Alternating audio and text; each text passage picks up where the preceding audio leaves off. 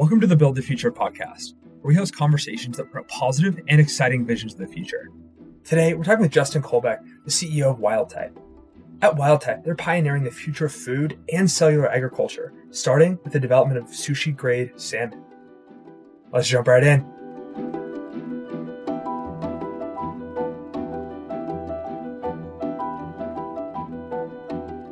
What was like the most exciting or best thing that, that had happened to you the previous week? And i'm curious now since last week what's what's been really exciting for you personally or with the company? It's funny how each week brings an, a new thing to get really excited about. So when we caught up last week i think i was most pumped about a couple of folks that had said yes to joining us. You know obviously for any company that has any kind of technology. It's all about the people and, and what skills and inquisitive minds they bring to the job. And the, these couple people that we were chatting about last week, I was super excited about. And one of them is starting in a couple weeks. So I'm really pumped about that. Today, you know, I just, just before this, this one, I, I just got off a call with an engineering firm helping us plan out. Uh, so we've built the first cultivated seafood pilot plant in the world and we're on our fifth batch of wild type salmon coming out of there, which is exciting. And we're already planning for our next one. And I'm talking about very large scale, kind of right now where we are in the design phase is carte blanche. Like, let's say that we could find the perfect building in this country in the US to build super large scale production for what we're doing. What would that look like? What's the power requirements? And basically laying out exactly sort of what 2015 wild type production looks like. So I think a, a, part of a founder's job is to live in the future many days of the week. Obviously, you've you know got to keep an eye on the present, execute, and deliver on on, on what you need to do today. But also, I, I feel like we would be shortchanging ourselves if we just focused on this quarter's goals or this year's goals and, and weren't thinking several years in the future. And I, I think when the rubber hits the road on design and engineering for something that's that far down the track, you know, in this case, four years. It's just really exciting. So that, that's what's had me super pumped this morning.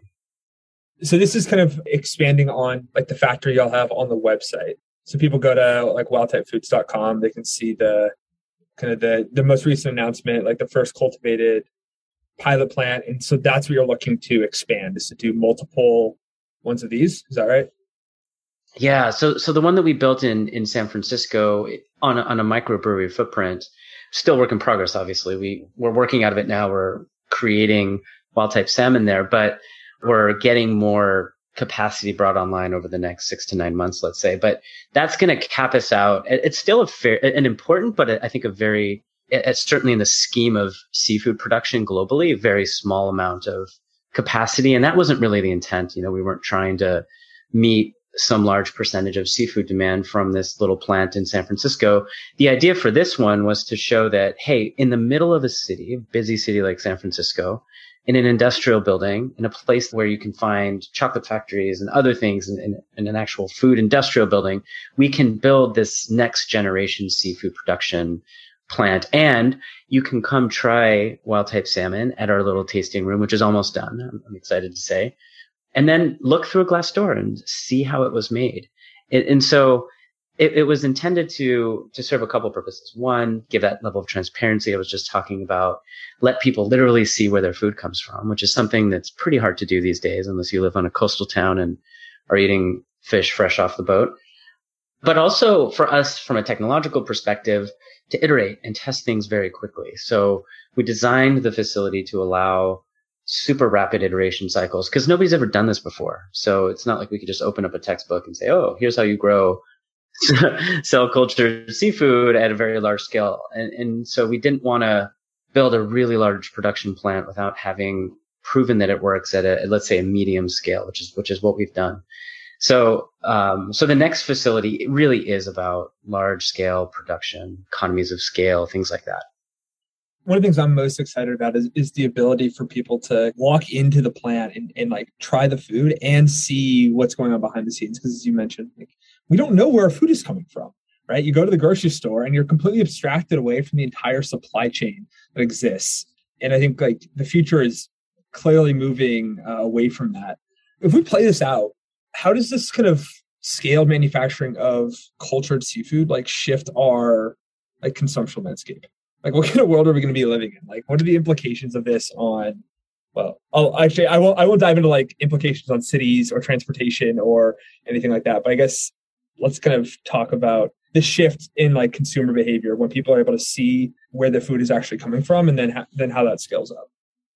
Yeah, it's a great question. And I think at least the way in which we, we view the world is it's going to be a world of more choice. So today in seafood, you have the choice of either wild caught or farmed seafood. And as, as you pointed out, there are some, some real challenges with those. You know, there's been article after article written in the New York Times, The Guardian, et cetera, showing, you know, if you do a DNA test on a piece of random piece of sushi that you get in a New York sushi restaurant, let's say 45% of the time or 50% of the time or something, or even greater than that, it's actually something else. So you're, you're getting a mislabeled piece of seafood, which might be a problem if you have a, a specific seafood allergy, let's say, or, or at a minimum, why did that happen? Why is that the case that we're eating something that's mislabeled? That's not great. But I think the problems go a little bit deeper, which is certainly seafood is one of the only things where we just accept flaws in the food and it's about minimizing them. And by flaws, I mean contaminants like mercury and microplastics and antibiotics and parasites, which by the way is why you have to flash freeze seafood in, in many states here in the United States for sushi purposes, just to make sure that those, those get killed. And so not, not to mention the environmental and biodiversity implications of, of seafood consumption, which are, which are massive. I'd be happy to talk about those if there's interest. But coming back to your question, I, I think in the future, not only will we have farmed and wild caught seafood, but we'll have plant based options. We'll have cell cultivated options like what we're making. And I think in general, there's been a big consumer push toward more sustainable food practices. And most of the people in the fishing industry, both on the aquaculture and the wild catch side, are really interested in trying to protect populations of fish, protect biodiversity, keep our oceans healthy, because I think we all know that if we don't have a healthy ocean, we're certainly not going to have a healthy planet. Uh, we'll have a much warmer, much less hospitable one. And so I, I, think in the future, we'll have not only the new options that ourselves and some of our sister companies and certainly the plant-based folks as well are working hard to create, but also the conventional seafood options that are going to be on the menu will be more sustainable. And I think that's a, a, a really great reason to be hyper optimistic about the future of food. Yeah, I, I think it's so cool to see kind of the landscape growing and evolving because this has been like quick history on the the space. Like you guys started 2015 or 2016, right? 2016, yep. 2016. Before that, what was the first big company trying to innovate in the space? It was like Memphis Meats you know, it's, it's an interesting history, this field. So it actually started, gosh, I'm going to get the dates wrong, but in the mid 2000s, let's say 2007, maybe I'm guessing. Uh, I have to go back and look at the paper, but uh, a researcher on a NASA grant actually grew a chunk of, I think it was goldfish or some kind of domestic fish like that ex vivo, so outside of the animal. And the idea was for space crews on long distance, long term space flights obviously you can't just go fishing in space. So where, where are we going to get high quality protein for our astronauts? And so this researcher grew a piece of fish. They didn't eat it. They just sort of smelled it and looked at it and watched how it cooked. Um, and they wrote a paper on it. You can go read that paper anytime.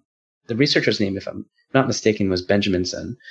And then um, around that same time, a uh, an artist actually in France did an art exhibit where he grew pieces of frog ex vivo, not for consumption. I think people ended up eating it, but it was just sort of to, to get people's minds expanded about what's possible. And, you know, obviously he was not interested in, in creating a company out of this.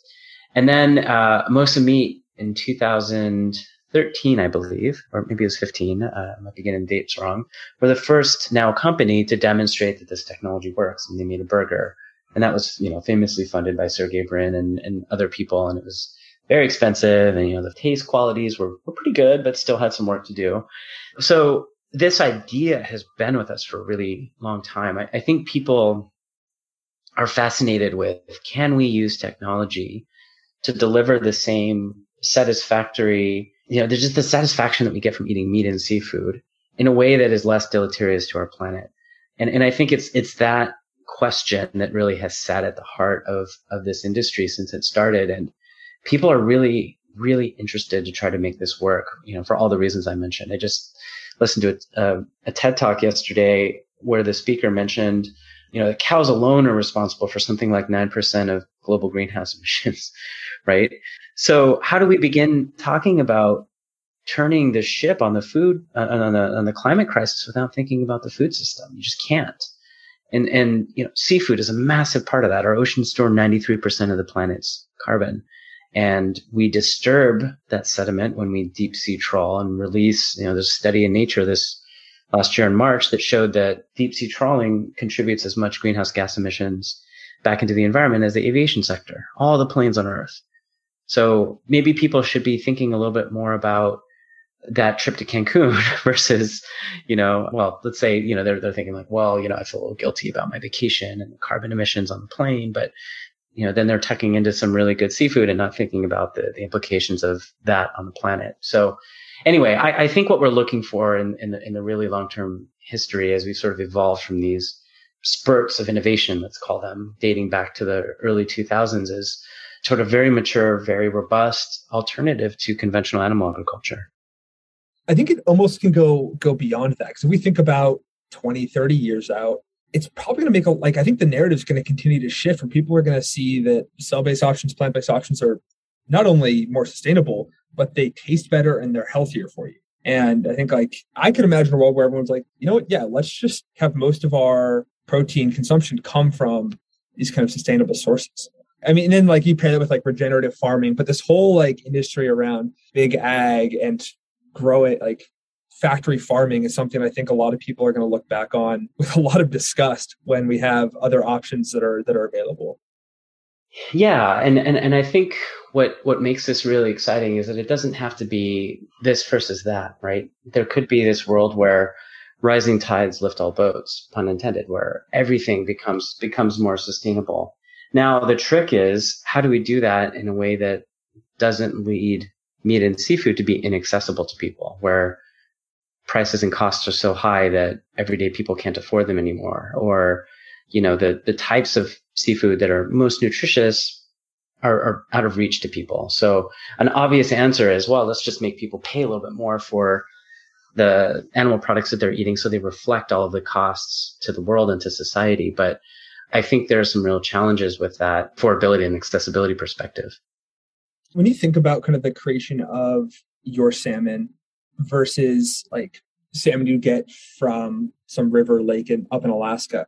Is there really that much of a difference in terms of like the quality or the like nutrients? Because I like we have this kind of bias towards like oh like things that come from nature are inherently better than things that are manufactured, but I don't know if that's necessarily true in this case. I don't know. What do you think? Yeah, so I would say getting to a perfect replica of what nature has done on every possible attribute that you could imagine is something at least that we haven't yet figured out. You know, we care about the things that are, are most important to eaters. So for example, obviously, does it look good? Does it taste good? Do I get the same nutrition or a similar level, of comparable level of nutrition as I would from eating conventionally produced seafood? And, and, the answer to all those questions, at least for some of the products that we've made, is yes, we're pretty close on most of those attributes, but we're not we're not perfect yet. And I think maybe that's where some of the you know the media hype maybe has gotten ahead of of reality on on our field is that the first generation of these products aren't going to be perfect. You know, there will be some shortcomings. They're not going to be you know that perfect Copper River salmon is still going to be probably the gold standard that most of us are eating. But let's say that you wanted, well, first of all, let's say that, you know, it's April and it's not salmon season anymore and you want to eat something that's fresh. You just can't get Copper River salmon. It's seasonal, right? So but if you're in a sushi restaurant, you want a really high quality, fresh piece of nigiri, let's say salmon nigiri, you know, we might be your best option for that, even if it's not 100% perfect. And I guess the way that I think about this over the long arc is, you know, just this year, there's a great the Super Bowl ad about this with Will Ferrell. GM announced that by 2035, 100% of their car fleet is going to be electric. And I mean, just think about that. That's massive, right? That one of the world's largest automotive industries is going away from fossil fuels. Full stop. And the, the thing is, that might feel like a long time from now. It's 2021, but just in the country that has built a car culture, that's a colossal shift that, you know, most certainly is going to be very, very planet positive. And so I, I think the, the important thing is that that journey didn't start in 2021 as let's say Teslas and other electric vehicles are becoming more ubiquitous. It started with hybrids back in 2000. Well, let's just say the early 2000s, late 90s, right? I think the first Prius maybe came out in 1997, if I'm not mistaken. And those cars were pretty cool, right? Suddenly you can get 50 plus miles per gallon when, you know, the, the average car was doing maybe 20. And that was the beginning of, of this what is now, I think, a, a, colossal revolution. You know, state of California, for example, is saying that 100% of its fleets are going to be fully electric by around the same year. And so I think we're at the very beginning of that journey with alternative proteins. And it might take half a century for us to see the, the full promise of what this can do. But I, I think when we look back, as you said, it, it's going to be impossible to think about our food system without these solutions for no other reason that we're going to have, let's say, 3 billion more people on the planet, all of whom want to eat a lot more meat and seafood. Where's that going to come from, right? Are we going to cut down more rainforests to like graze the cattle necessary to give everybody their beef? Are we going to completely denude the ocean of all of its fish? And then what happens to the biodiversity and ecosystem in the ocean? I, those just aren't tenable options. And so we, we have to do this. And I think like, not to mention, we want to be able to give people healthy and nutritious options as well. And like, if we continue the way we're going, even if we, you know, do end up cutting down more of the rainforest or, you know, extracting more out of the oceans, like that we're still gonna have other problems that we have to deal with. They're gonna lead to like the foods that we're consuming not being the best things for our bodies. I mean, as you mentioned, like with the oceans, like microplastics and in mercury, like those are huge deals that not a lot of people are talking about, which is concerning. I think we have we certainly have work to do there. But one one way out is okay, well, we have other options available that are healthier. And then that puts some strain on that industry or on other industries to like get their act together. Yeah. I mean, just, just to make that story real for a second. So I, I have twins that just turned two yesterday. And I remember their, one of their, I think it was their five month or their six month appointment. Their doctor was asking, this is just when they had switched to eating solid foods. And the doctor was asking, Hey, you know, are they, are they eating seafood. And I was like, oh, why do you ask? And she's like, well, it's one of the most nutritious things that kids can eat. You know, we, we recommend that kids eat seafood. And I was like, yeah, yeah, they are. You know, give them, give them salmon and other things uh, on, a, on a fairly regular basis. But then she asked me like, how much are you giving them? Uh, and I was like, well, this kind of portion. And she was like, well, make sure that they don't eat more than their fist size per meal or, you know, and that can only be done two or three times a week because of these contaminants, right? So on one hand, the doctor's saying like, hey, instead of giving your kids ground beef or sausage, you know, consider giving them this lean, healthy seafood uh, protein that's very good for them and good for developmental reasons. But on the other hand, not too much because it's got all these downsides, right? And so I think that encapsulates the challenge with seafood supply as we find it in, in the year 2021. If we kind of zoom out, like what kind of world do you want your two daughters to be living in when they're in their 20s or 30s? Like if we play this thing out, what does that world look like? I think just kind of anchored in the food system, like what should our food system holistically look like if we're looking 20, 30 years into the into the future? Where are we going with all this? Well, I, I think for starters, when they have kids, they, they should never have that conversation with their kid's physician, right? That we've somehow at least removed these contaminants from our seafood supply. But going beyond that, I, I feel like for those of us who pay a lot of attention to the climate crisis and you know the environmental issues that we that we're facing down, it's really hard to have a hamburger without a big feeling of guilt. So I love Shake Shack. That's like one of my favorite meals to get. I love burger. Danny Meyer's a wizard with his stuff, cheese fries, chocolate shake. But like I feel guilty and I like very purposefully limit the amount of Shake Shack burgers I eat. It's like a, a once a month max kind of treat, right? And so I, I think it's going to be really cool when we can have that same experience, but feel completely guilt free. And at that point, I think, you know, cause there's still a lot of open questions about, well, plant-based is great, but what about monocropping? And, you know, is it, is it really, is it really cleaner and greener? And, you know, we're really in the early days. And I, I can tell you just because I know a lot of founders across both the plant-based and the, and the cultivated space, everybody's in this for the right reason, which is, you know, nobody wants to create another production system that repeats the issues that we currently find ourselves in the middle of. So I, I think there's a great deal of energy devoted to making sure that we're doing the right thing by the planet and by our health and, and so on and by our communities. And, and so I think by the time my kids are a little bit older, we will have sort of matured past that. And are we going to be at the point where we're seeing big jurisdictions get away from conventional meat and seafood altogether?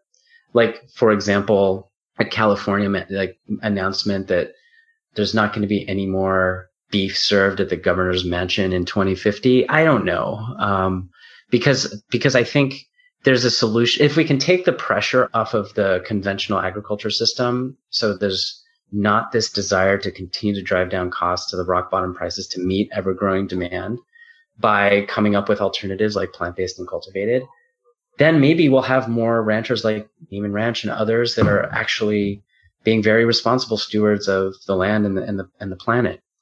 And those will still be on the menu. So I, I think, I don't know. It's, it's just, even, even for me, somebody who spends a lot of time thinking about the future, it's, it's really hard to imagine a world in which there's no conventional animals being raised. It's just, I think, part of our, our culture here in this country and it's part of our culture in a lot of places. But could that be done back toward way more sustainable practices that are just frankly more enjoyable for the animals and the people raising them? Yes, definitely. I've been seeing a lot of cool stuff come out of the like Green Oak Pastures, uh, you know, Butcher Box, a couple of these like companies that are focused on like grass fed, grass finished beef. And they have kind of like the, the story of of their small farm and they're they have like a supply cap. And so they're not, you know, trying to scale up and like get as much out of the land as it can. They're focused on kind of sustainability and like regenerative practices. And the following around that is mind blowing. People are like, oh, this is so much better than buying my unknown meat from Safeway or, you know, contributing kind of this large factory farm system. Because like I don't think there's anyone who would argue like what is going on right now factory farming on like the animal like treatment side paired with the climate side like i don't think anyone is like status satisfied with the status quo right now or like something needs to change but we're not sure what. Yeah no i think you're right. It, it, it seems like they're like the narrative starting to shift where people are get like are beginning to realize this. They're seeing you know the the climate impact and people are trying to find ways to mitigate or support this transition to a more sustainable world. I'm curious to like in the in this kind of like space you're operating in, like what still needs to happen? What are some of like the big open questions around this production stuff that, that's going to enable this shift to happen a lot more quickly? Right? Is this like a matter of scale? Is it cost? What's the landscape looking like right now? So let's say those of us that are in the first wave of companies in the space, where we are right now, and at least, you know, I just speak for Wildtype. Like I said, we're kind of in the, the back end of completing our first pilot plant production scale facility. Every day that goes by, we learn a bunch and improve a bunch of different things, um, continue to improve our processes, the way we think about scale. But nobody's done this yet, right? nobody's, n- nobody, nobody's cranking out millions of pounds per year of cultivated animal protein anywhere in the world. That's never been done. And so I think for now, the big question is, how do we do this in a way that allows us to create high high quality products at a cost that's not astronomical. So as you might appreciate, it's not this isn't the cheapest way to to make animal protein, and we're competing with industries that are highly subsidized. So you know we're already on an uneven playing field. There are no subsidies in our industry. So how do we how do we create large scale production that's never been done before in a way that creates high quality products at a low cost. I think that that is the big challenge. that is the big challenge for us for the next 10 years, at least. The, the big things that were big questions when we started. So can this even been done? Can this be done? Can someone make a replica of salmon sashimi, for example, that looks and tastes pretty good? Yes, we've done that, right? I, I think that the sort of proof of concept stage is behind us and we know that this can work. but I think it's it's really about scale at this point. And then, as as I mentioned, there's a second element of this, which I think reflects as we as we think about the composition of our company going forward, the fact that we'll have still a very heavy R and D staff is that you know we still need to make the next version, right? Where we've sort of made the first clunky Prius, which is great, and I think it's a step in the right direction. Kind of shines a light to the future of, of what the future could hold, but you know, we still have to make the Tesla Roadster and then start working down the price curve of, of that Tesla Roadster to the point where, and we're not even there yet with electric vehicles, where these things are ubiquitous and everybody can um, buy them. And, and eventually, the electric car should be the cheaper version, right? The internal combustion engine should be more expensive. So, you know, I, technological change, while it might feel like things are happening fast and furious, actually can take a while over, you know, over decades even to kind of play out and lead to societal shifts in, in um, consumer preferences. This is like the the real lesson of history, right? It's like change happens. When you're in it, you're like, oh, this is too slow or things aren't quite working. But when you zoom out, you see that problems get solved and like innovation occurs. And we live in a world now where people are working on these problems across the board and food just, you know, because that's what we're talking about. Like people care. People are figuring it out and they're showing up day in day out trying to figure out how we build something better. And right now it feels like oh are we there yet? Well, like just five years ago this wasn't even a conversation that could be had. Like you're gonna grow salmon in a lab? Like are you okay all right. And so and then all the kind of you know ivory tower like you can't do this. And now here we are. And so this trend is going to continue and continue. And then we'll be in a world where it's like this is commonplace. And most and lots of people can afford it.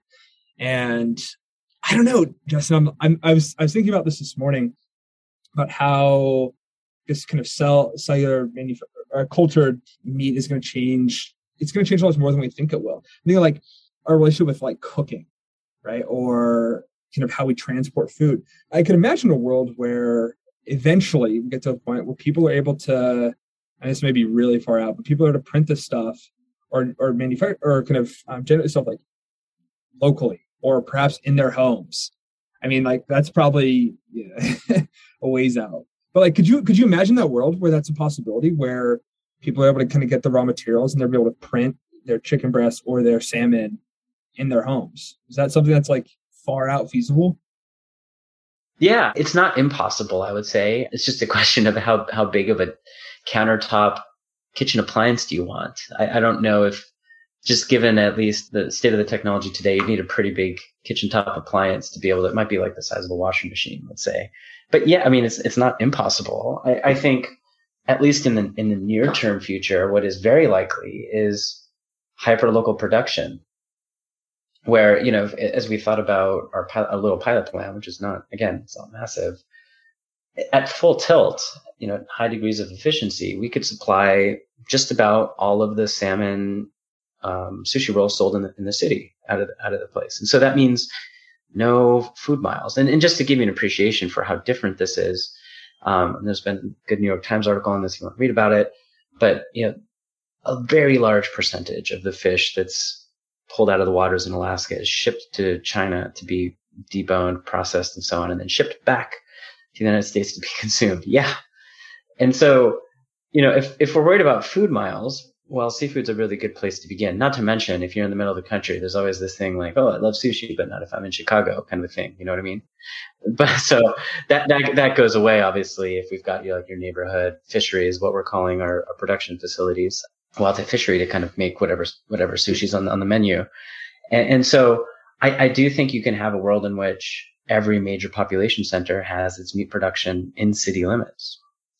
That's completely doable. And so there may not ever be a need to have like a, a kitchen top appliance. Maybe some people like Bill Gates and others would be interested in having that just because they've got super futuristic homes and so on. But I, I, think for, for most of us that are worried about just having enough space to live in, may be a little tough.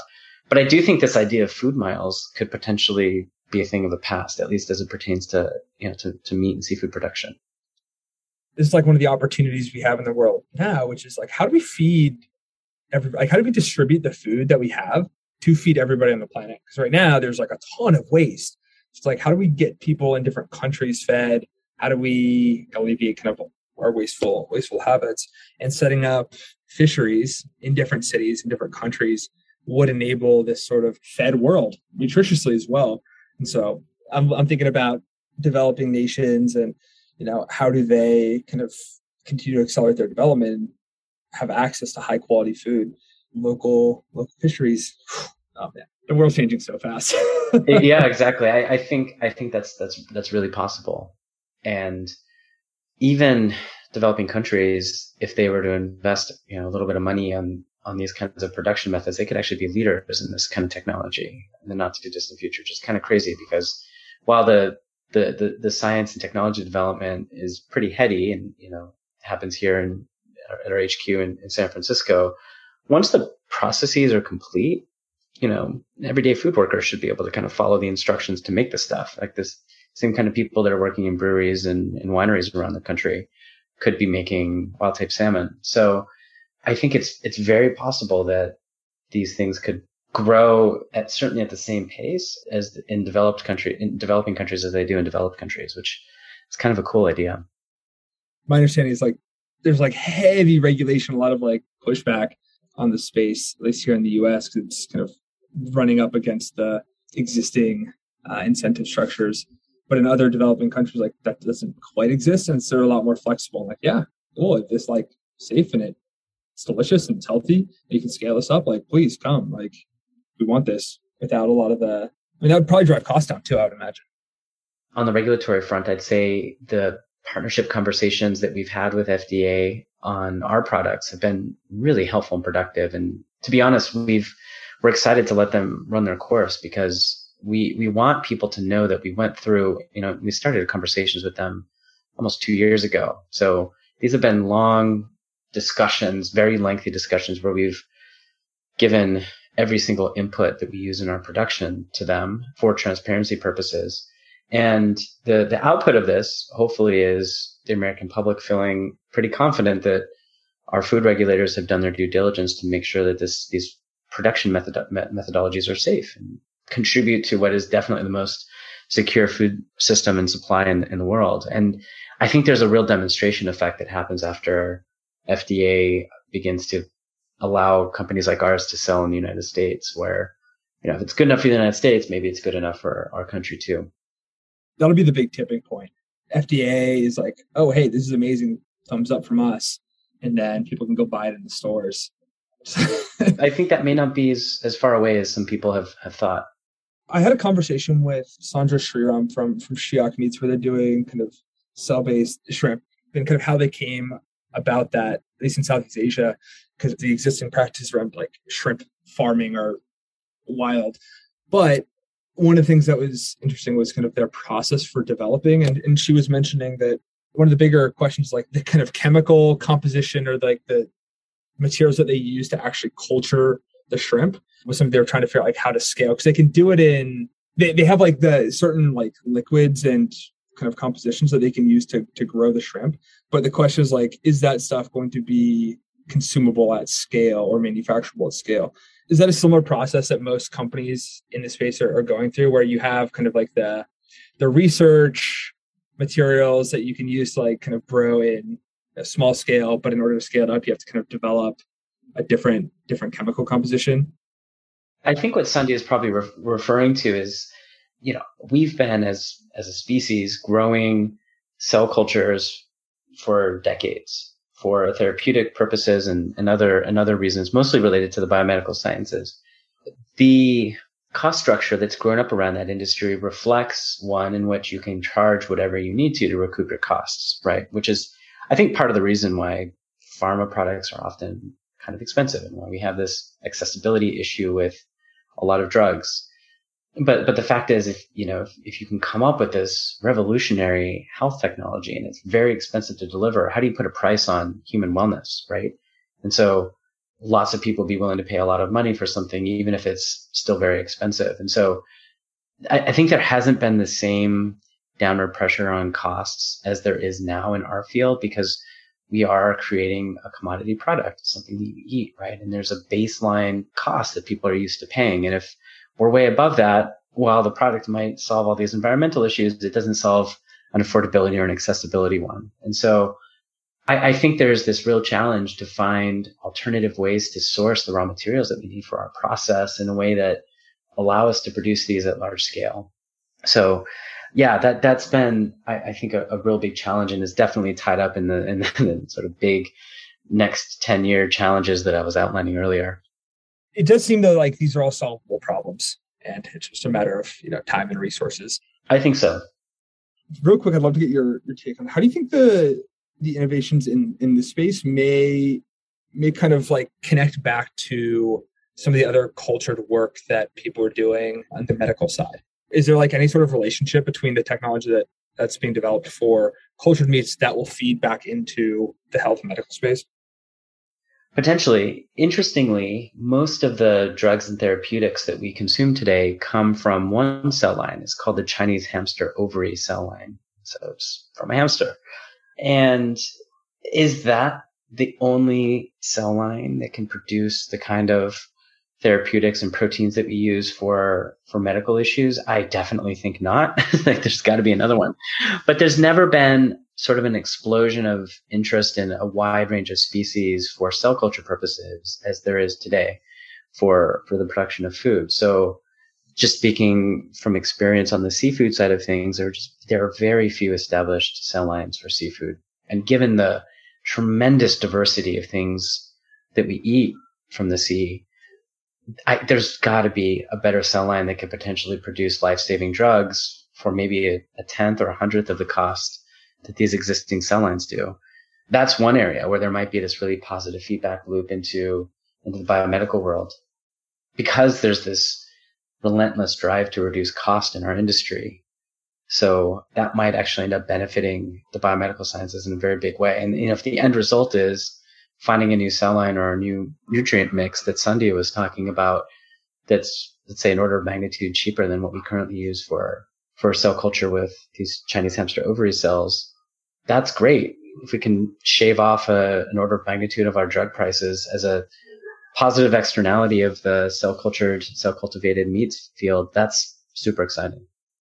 Pair this with kind of the the stuff with AlphaFold and and CRISPR and like our the the like vast amounts of computing power we have to like do the the data modeling and research on these different options like yeah exactly. We've never had such a powerful tool set at our at our disposal. It's super exciting. Yeah. What else are you really excited about? Hmm. Let's see. So sunday night the, the night before my kid's birthday, I, I wrote them a letter and I try to, I try to write them letters every, every few months just to let them know what's going on. And, you know, their generation, I don't know if their generation has a name yet, but let's just call them the Coronials. They've, they've lived through this remarkable time that they're not going to have any memory of. Right. And I hadn't written them a letter since actually in this, in this calendar year. So I was very behind. And so I, I started with the January 6th storming of the Capitol as something that they lived through that they won't have any living memory of, but will certainly read about in their, in their history books. And I was also thinking about what's happened in Afghanistan this week and these sort of these big trends that are at our feet. And I think there's got to be an opportunity. So Gen 1 of the internet brought us free information that's accessible to everybody right? And certainly that's monetized in different ways by companies like Google and so on. But now, you know, I'm definitely not an expert in anything outside of our little tiny field. But as I've been a lay observer of things like crypto technologies and NFTs and other things, I wonder if the next generation of the internet is going to deliver reliable information. Because I, I, I and what I was writing to them in this letter is that I think part of the reason that our nation felt on that day and still to a large extent feel so divided is because everybody has their source of information that feels like the gospel truth. But if you have two sources of information that are saying diametrically opposite things, one of them has to be wrong. And so this is an area that me, just as a citizen, as an observer, as a member of our society, really hope comes to pass, which is reliable, verifiable information. And maybe we return to the old Greek method of referring to original sources, right? And not taking second or third degree hearsay as, as, as viable information. And so I, I feel like as a, as a societal need to bring us together, I think that's something that actually might happen. Now, I don't know. I, I don't follow this area closely. I'm sure there's companies working on this, but that's something in particular that I'm just really excited as, as something on the horizon for, for us as a society. Is that something that you've heard about just out of curiosity in your various conversations? Is, are there things afoot to, to help with this, I think, unintended consequence of free information? Yeah, well, I, I think I think it kind of goes goes beyond that a little bit, where the the whole crypto community is that whole space is so exciting to watch because hundreds of people, thousands of people are flooding into into jobs in space every day and are building the infrastructure that's going to develop Web three, if you will. One project that I was looking at this morning was actually um, Twitter's Bluesky, which is their attempt to kind of decentralize the like Twitter and just serves kind of the application layer on top of this kind of like verifiable blockchain based source of source of truth. And so we we can kind of people can track like, oh, what is actually being said? When is when is it being said? And then how are we interacting with with like each other around this information? And then you kind of can connect that to news outlets that are experimenting with storing their their research and their reports like on chain, quote unquote. Balaji Srinivasan um, is spoken a ton about this. He's a great follow on Twitter as well. But that's kind of like the way the world's moving because everyone realizes that like the system we are in right now is not working. And we need to like build something better that solves these kind of like this information like truth seeking challenge that, that we've kind of been facing. Hmm. well I, I think the the coronavirus fractures uh, in our society are a perfect example of that right? So a lot of people truly believe that if you take the, coronav- the coronavirus vaccine you're not going to be able to have children. Like where's that information coming from? Like and and is like how how do we break the back of misinformation like that um, and and make sure that there's reliable sources that that don't feel like political choices but are things that everybody just wants right? Like everybody wants what's right for their kids. Like that's universal truth and so how do we like let's say as parents look up information that we know is verifiable I mean, the real challenge comes from where's the source of truth? Is it a peer reviewed scientific paper? Is it something else? I think this is where brains much bigger than mine are, are really going to have to noodle this out. we have to transcend this like political divisiveness that we're living because this is what is tearing us apart. It's like one side versus the other. And reality, like, we all want our world to be great. We all want to be eating nutritious, healthy food. We all want to be breathing clean air. We all want to be able to go out into nature. We all want to be able to know what's best for our kids and our families. And right now, it's really hard to, to parse that out. Yeah, exactly. I, I think that's something that everybody wants is a more, a more unified, more harmonious society, kind of where we're all moving in the right direction. So yeah, that's I, I think that's that's a big area, completely unrelated to my day to day work that I'm really really watching closely. And then you know, of course, I've been a big fan of what Elon Musk and others are doing to move us toward a more electric future. And I think, you know, I, I just noted and kudos to them, but Pandora made a big announcement not too long ago, not the uh, music company, but the, the diamond company, jewelry company, that all of their diamonds in the future are going to be sourced completely above ground. And so I feel like there's this change afoot where, where people are willing to make different consumption choices to live their values in, in a way that I don't think has ever existed, at least in my short lifetime. So I am super excited and, and tremendously optimistic about that. Part of this is like due to the internet, right? Like the reason we're able to like we're able to have this conversation is because like Twitter exists. And this like information, misinformation challenge is like a symptom of like or it's just like another problem to be solved, right? I don't want to live in a world where we don't have these tools to coordinate and to communicate we just have to improve them such that people can figure out like okay what is actually like reliable here to kind of close here where can people find you and any calls to action for people uh, listening find us at wildtypefoods.com on there there's a place to sign up and join our, our wait list so as soon as we get the the green light go ahead from fda we do plan to start commercializing our product in sushi restaurants around the us so you'll be the first to know where you can buy them um, by signing up. So there's a little sign up button in the upper right part of the corner. Just hit sign me up and choose sushi lovers and you can keep up to date with what we're doing and follow along until we bring our products to market. But that's, that's happening very soon. I'm excited to say, I hope. Thanks for joining us for another episode of the Build the Future podcast. If you want to support the show, please share favorite episode with a friend. And if you want to get updates on the events we're hosting, new podcast episodes, and follow along as we build the new World's Fair, you can follow me on Twitter at C A M W I E S E. Until next time, go build.